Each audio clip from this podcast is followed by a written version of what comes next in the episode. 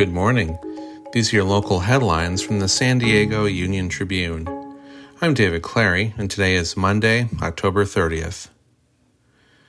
Hillcrest would have dozens of 20 and 30 story buildings, more one way streets, new public promenades, and roughly 50,000 more residents under a new land use proposal unveiled by San Diego planning officials.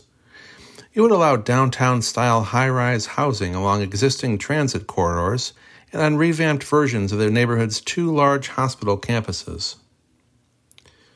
SDG&E officials are guardedly optimistic that utility customers with natural gas hookups won't see a repeat of last winter when bills hit all-time highs.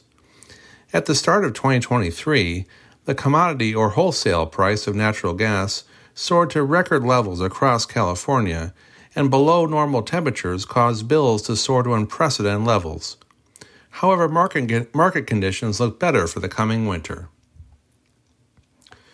San Diego is accelerating efforts to shore up the city's aging dams, including moving up construction of the new Lake Hodges Dam from 2031 to 2029 and evaluating the eight other city dams by 2028.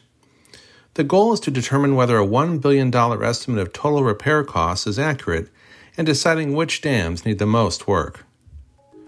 You can find more news online at san diego uniontribune.com. Thanks for listening.